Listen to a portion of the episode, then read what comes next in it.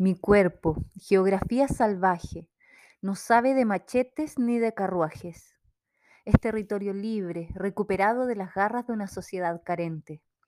Es fuente de vida que ha alimentado a crías y ha sujetado amigos antes de caer por la tangente. Es naturaleza próspera y turgente, rebosante de frutos y placeres.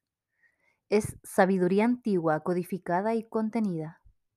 Es un hogar que me cobija, me sostiene y humaniza. Bienvenida a este cuarto capítulo de este podcast.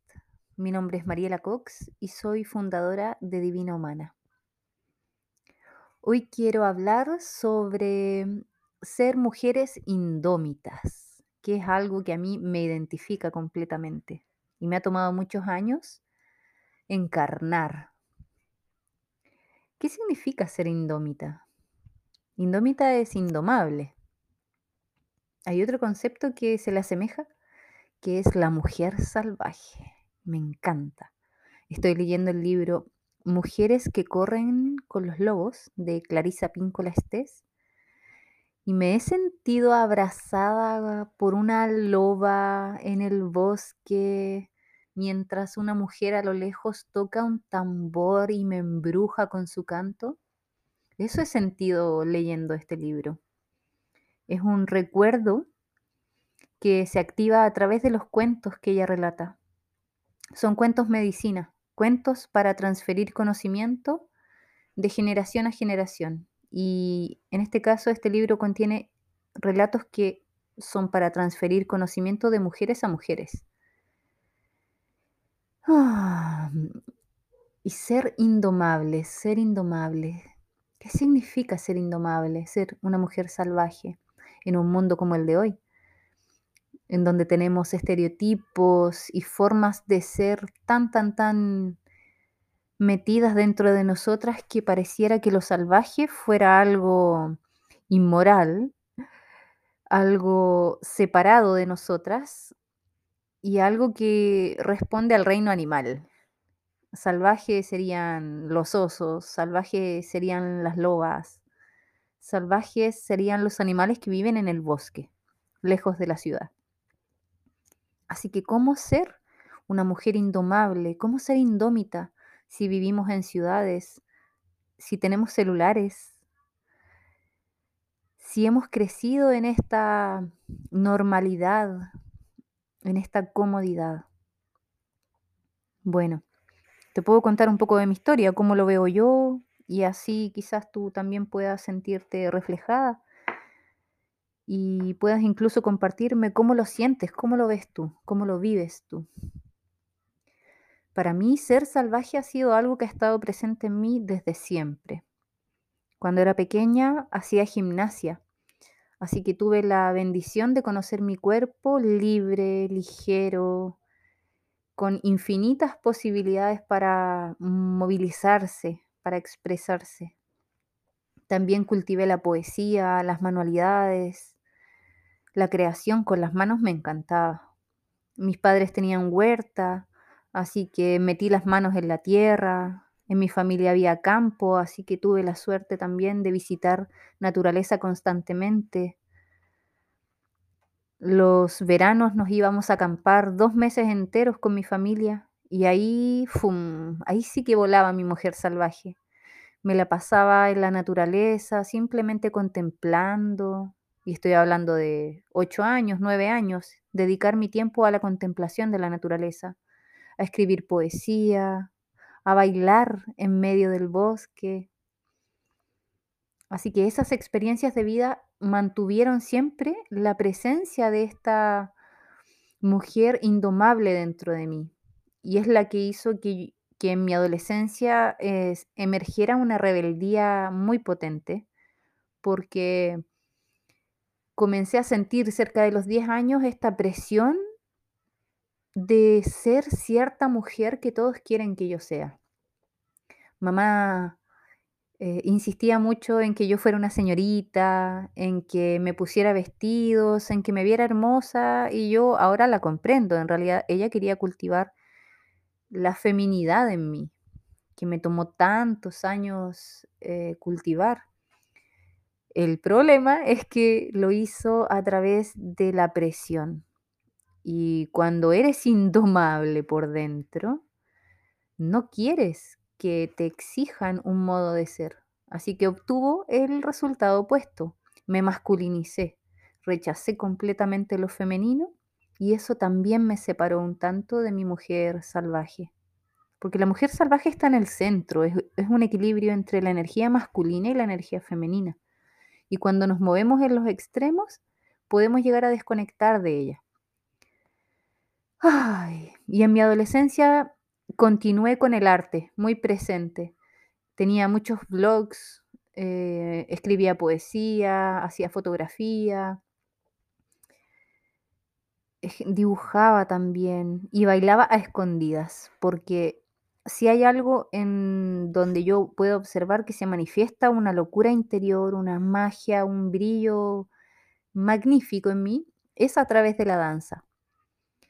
Y yo la escondía, siempre la vivía escondidas, con mucha vergüenza, pensando que mi danza no era digna de ser mostrada, no era suficiente, no era hermosa.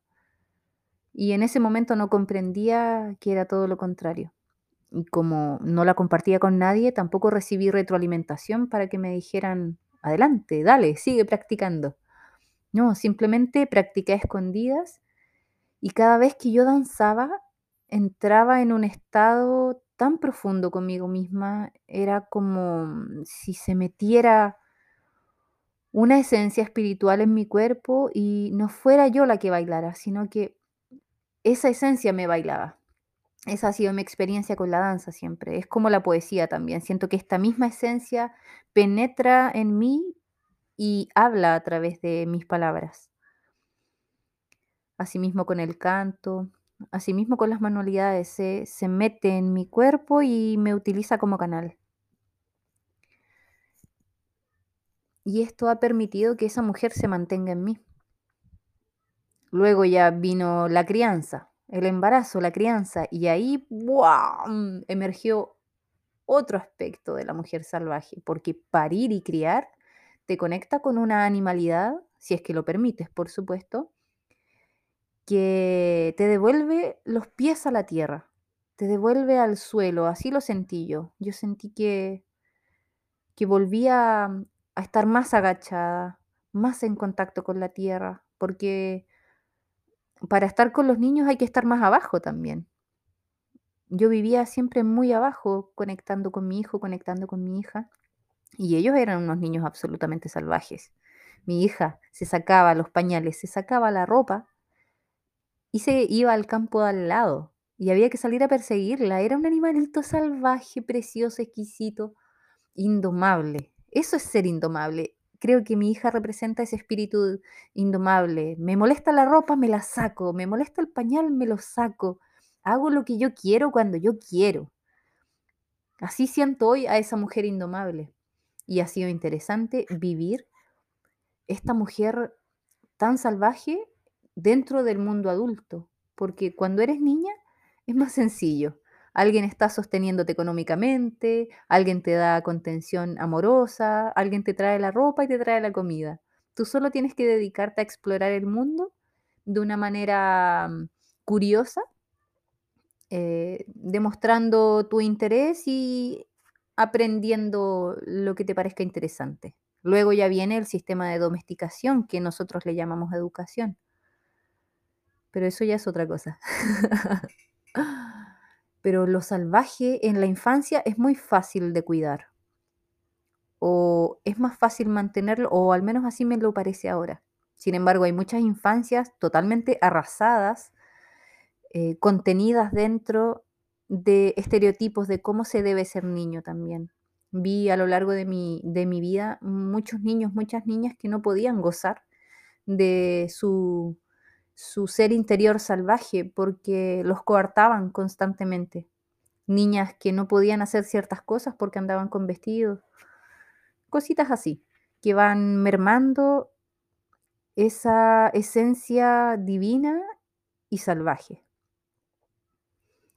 Luego de que nacieron mis hijos comencé a cuestionar todo esto de los pelos, de los estereotipos a, un nivel más profundo y decidí comprometerme conmigo misma a liberarme de todos los condicionamientos impuestos porque siempre he deseado la libertad total. Así que me dejé mis pelos, me dejé mis bigotes, me dejé mis pelos de las axilas, me dejé también los pelos de las piernas. Y fue un gran, gran, gran trabajo salir al mundo así. Porque cuando tú levantas la mano para decir hola, las primeras que te miran son las mujeres. Las primeras que te critican y te rechazan y sienten asco son las mujeres. Los hombres se sorprenden y algunos hasta lo aceptan, pero las mujeres te rechazan. Es interesante eso. Así que los primeros años me dolió muchísimo recibir tanto rechazo por el hecho de que yo hubiera decidido dejar mi cuerpo tal y como estaba. Y lo comprendo, ¿saben? Porque también me ocurrió estar desde la otra vereda, de ver a una mujer con vestido, con todos sus pelos en el cuerpo y pensar qué fea se ve. y claro, si tenía dentro de mi mente el, estereotipo de belleza tradicional, mujeres sin pelos, en ninguna parte prácticamente. Y mm, toma tiempo desaprender esos formatos para aprender a abrazar tu propio formato. Ha sido muy desafiante ponerme un vestido corto y salir a la calle con sandalias y disfrutar de mi cuerpo con pelos, porque mis pelos son oscuros. Esto oscurece mi pierna. Realmente es evidente que no me he depilado. Más lo que he podido descubrir es que en la medida en la que yo me acepto y me siento exquisita, eso da lo mismo, porque finalmente yo creo un universo alrededor mío, una capa de protección en donde mi amor, mi incondicionalidad, mi aceptación va conmigo también. Así que por donde voy, sin importar que otra persona pueda juzgar mi, mi apariencia, mi propio amor me sostiene. Mi propia aceptación me contiene. Eso es maravilloso. Siento que esa es una característica de la mujer salvaje. La capacidad de cuidar su propia indomabilidad, su propia esencia salvaje. Es también parte de la información que se transmite a través de mujeres que corren con los lobos. Cómo restaurar a la guardiana que llevamos dentro para proteger esta esencia salvaje, para que nuestra, nuestro instinto, nuestra animalidad pueda expresarse en el mundo. Luego llegó el ciclo menstrual. Esa fue una revolución, porque antes del ciclo menstrual yo pensaba que estaba loca. Realmente para mí era muy extraño que hace dos semanas yo dijera que sí a algo y dos semanas después ya no quería ese algo. Y yo pensaba que me estaba volviendo loca. No sabía que era cíclica, no sabía cómo vivir mis diferentes fases, mis diferentes emociones, mis diferentes estados de profundidad de conexión conmigo misma. Así que comencé un viaje de no retorno, de no retorno. Ese viaje comenzó hace ocho años cuando me separé del padre de mis hijos. Me retiré de una relación en la cual ya no lográbamos ser cada uno uno mismo, ya no lográbamos disfrutar de nuestra existencia. Yo me retiré muy agotada, había caído en la sumisión, había dejado de hacer las cosas que me gustaban, me sentía profundamente decepcionada de mí misma, de la vida, sin energía, sin pasión.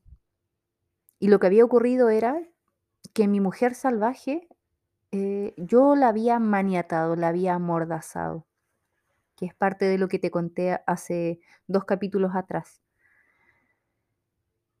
Y esas mordazas eh, no la mataron, pero sí la disminuyeron. Entonces su presencia no se sentía en mi vida y yo necesitaba ese fuego, necesitaba esa mujer. Y el ciclo menstrual me ayudó a traerla de vuelta cuando comencé a observar, a aceptar cada uno de mis estados emocionales a lo largo de los años, porque esto hacía una investigación eh, minuciosa y lenta, porque solo, solo tenemos un ciclo para observar y luego viene el otro ciclo. Entonces he ido tomando información de cada ciclo, de cada ciclo, de manera sumamente intuitiva, escribiendo mis sueños, escribiendo el día en el que estamos de mi ciclo, en el que estoy de mi ciclo, la luna en la que, en la que estamos todos, y comenzando a hacer toda esa relación de una manera muy intuitiva, para poder integrarlo sin presión. Y ha sido maravilloso realmente, porque me he encontrado con una dimensión sumamente profunda y con un ciclo sumamente práctico también. Para mí, mi ciclo es un viaje en el que encuentro respuestas importantes y hago acciones para generar cambios en mi vida. Cuando yo estoy en la etapa premenstrual, ya comienzo a sentir esta sensibilidad, estas ganas de irme para adentro, a veces tengo ganas de crear, pero principalmente lo que yo veo durante mi etapa premenstrual es todo lo que no está bien en mi vida. Se comienza a manifestar. Es como si yo bajara a mis profundidades y desde ese nuevo lugar tuviera una nueva perspectiva. Y puedo ver las malas decisiones que tomé, los vínculos que no me están satisfaciendo, los proyectos que no me están expandiendo. Y cuando entro en la fase menstrual, lo veo a la cara. Me toca sentirlo, me toca enfrentarlo. Enfrentar que hay ciertas cosas que no se sienten coherentes. Y una vez que lo he enfrentado, que a veces hay que llorar, hay que danzar, hay que crear, hay que encontrar la forma de hacer esa transmutación, cuando salgo de ese lugar y comienzo a entrar eh, en este camino hacia la ovulación, salgo a hacer todos los cambios que la vida me pide. Así que hago ajustes en los proyectos, me retiro de cierto vínculo y hago lo que tenga que hacer para que el próximo mes esto mismo no se me vuelva a mostrar. Y es muy hermoso hacer ese trabajo porque es un trabajo de purificación, de realineación, para que sea la mujer salvaje la que decida, la que diga con claridad, esto es lo que yo quiero y esto es lo que yo no quiero. Y nosotras ser capaces de servirla, de estar a su disposición para poder crear una vida en la que nuestra personalidad exterior, que es la que se relaciona con el mundo, y ella puedan estar en sintonía. Las necesidades de ella son tan importantes como las necesidades mundanas. Así que incorporar esta este arquetipo de la mujer salvaje nos permite vivir una vida plena, conectada con una pasión creativa, vivir en sintonía de nuestro sentir, hacer lo que queremos hacer en el momento que lo queremos hacer, no engañarnos, no fingir que nuestro ritmo es otro, no ponernos máscaras cuando la mujer salvaje nos está invitando a ser una verdad, a ser nuestra verdad y a comunicarla. Desde el respeto, por supuesto, pero principalmente desde el respeto a nosotras mismas. Hoy en día para mí ser indomable es conectar con el placer. Ahora que ya tengo integrado todo lo demás, he decidido darle a mis placeres un lugar mucho más grande del que tenían antes. Así que ahora la danza es muy importante en mi vida. La poesía es muy importante. Mis deseos, mis proyectos amados son muy importantes. Por eso existe este podcast.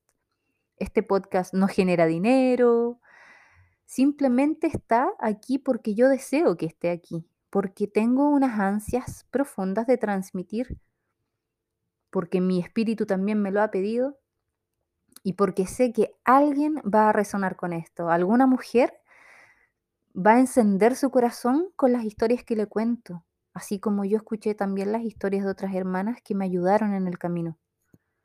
Ahora soy la chamana cuenta cuentos en la hoguera, que relata, que danza, que canta para ti, para encantar tu corazón de nuevo, para recordarte tu esencia salvaje, para traerte el mensaje radical de que es tiempo de que seas tú. Es tiempo de que tu mujer salvaje tenga más espacio en tu vida. Siempre se puede más. Este, este mensaje le llega a todas siempre se puede más. Y lo que te contaba del placer recién ha sido para mí muy transformador, porque ser quien yo soy en la intimidad es muy fácil. Aquí en casa mm, puedo andar con mi corazón desnudo, puedo cantar, puedo bailar, puedo ser yo.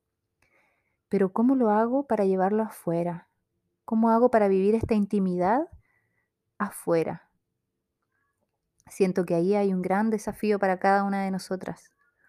Porque cuando yo comencé a sacar a esa mujer afuera, viví un nivel de expansión totalmente diferente. Porque cuando yo danzo en mi casa, yo estoy sintiendo un placer exquisito y maravilloso. Y cuando ese placer lo llevo afuera, ese placer también modifica todo lo que toca, todas las miradas de las personas cambian.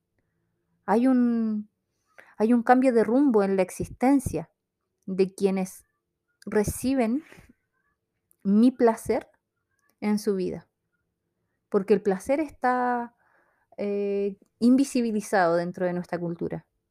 Creemos que el placer es, es algo muy diferente a lo que verdaderamente es, porque el placer principal proviene de ser nosotras mismas. Es una fuente inagotable de autenticidad. Todos los placeres que no nos lleven hacia nosotras mismas, entonces son placeres que debiéramos estar cuestionando. Si la comida que estoy comiendo no me está nutriendo para ser más yo, mm, debería preguntarme si realmente esa comida tiene que estar en mi vida. Si este vínculo, si esta pareja realmente no me está ayudando a ser más auténtica, no me está elevando a través del compartir, mm, quizás sea momento de cuestionar si continuar aquí. Y así, todo, todo, todo en nuestra vida debe ser visto con este filtro de qué tanto placer me genera, qué tan a gusto estoy aquí. Porque esa mujer salvaje quiere estar a gusto todo el tiempo. Todo el tiempo. Y se lo merece realmente. Se merece que nosotras nos la juguemos por vivir en placer. En el placer de ser nosotras mismas en todos los rincones. Si aquí y ahora yo quiero poetizar, entonces aquí y ahora yo saco mi poesía, levanto todas mis máscaras y me muestro tal cual soy. Y asimismo, si quiero cantar, dejo libre mi canción. Ya no hay nada que entorpezca el poder del corazón. Y si quiero danzar, danzo. Y si me miran, no importa, porque sé que mi danza es medicina. Cuando comprendes que eres medicina, dejas de privarle a los demás de tu brillo confías en tu candor, confías en tu palabra, en tu verdor. Ay, ay, ay, ay, ay, ay, ay, espero que este capítulo sea tan placentero para ti como lo ha sido para mí. Tenía muchas ganas de hablar de, de este tema, de compartirte este poema, de transmitirte este gozo, que es un gozo tan sencillo finalmente, es el gozo de ser nosotras mismas, el gozo de ser nosotras mismas. Que claro, yo digo que es súper sencillo, más me ha tomado 15 años llegar hasta acá para realmente poder sentir que soy yo en todos los lugares. Y no importa cuánto te tome, hermana, realmente no es tan importante el cuánto tiempo tardes. Lo importante es que disfrutes del camino, que cada uno de los pasos que estás dando para ir más allá sea un paso deseado, sea celebrado, sea gozado, porque finalmente ahí está el gozo, en el presente, no en el resultado. Yo he disfrutado tanto todo este camino para llegar aquí que puedo es como si pudiera celebrar por mil ahora. Ahora solo celebro más. Simplemente tengo más razones para agradecer. A cada instante puedo agradecer. Te deseo una vida maravillosa, infinitamente creativa, llena de gozo. Te deseo que hoy mismo puedas hacer algo para sentirte más coherente. Te deseo vínculos satisfactorios. Te deseo prosperidad infinita. Te deseo lo mejor, hermana. Un beso y nos vemos o nos escuchamos en el próximo capítulo. Peucayal.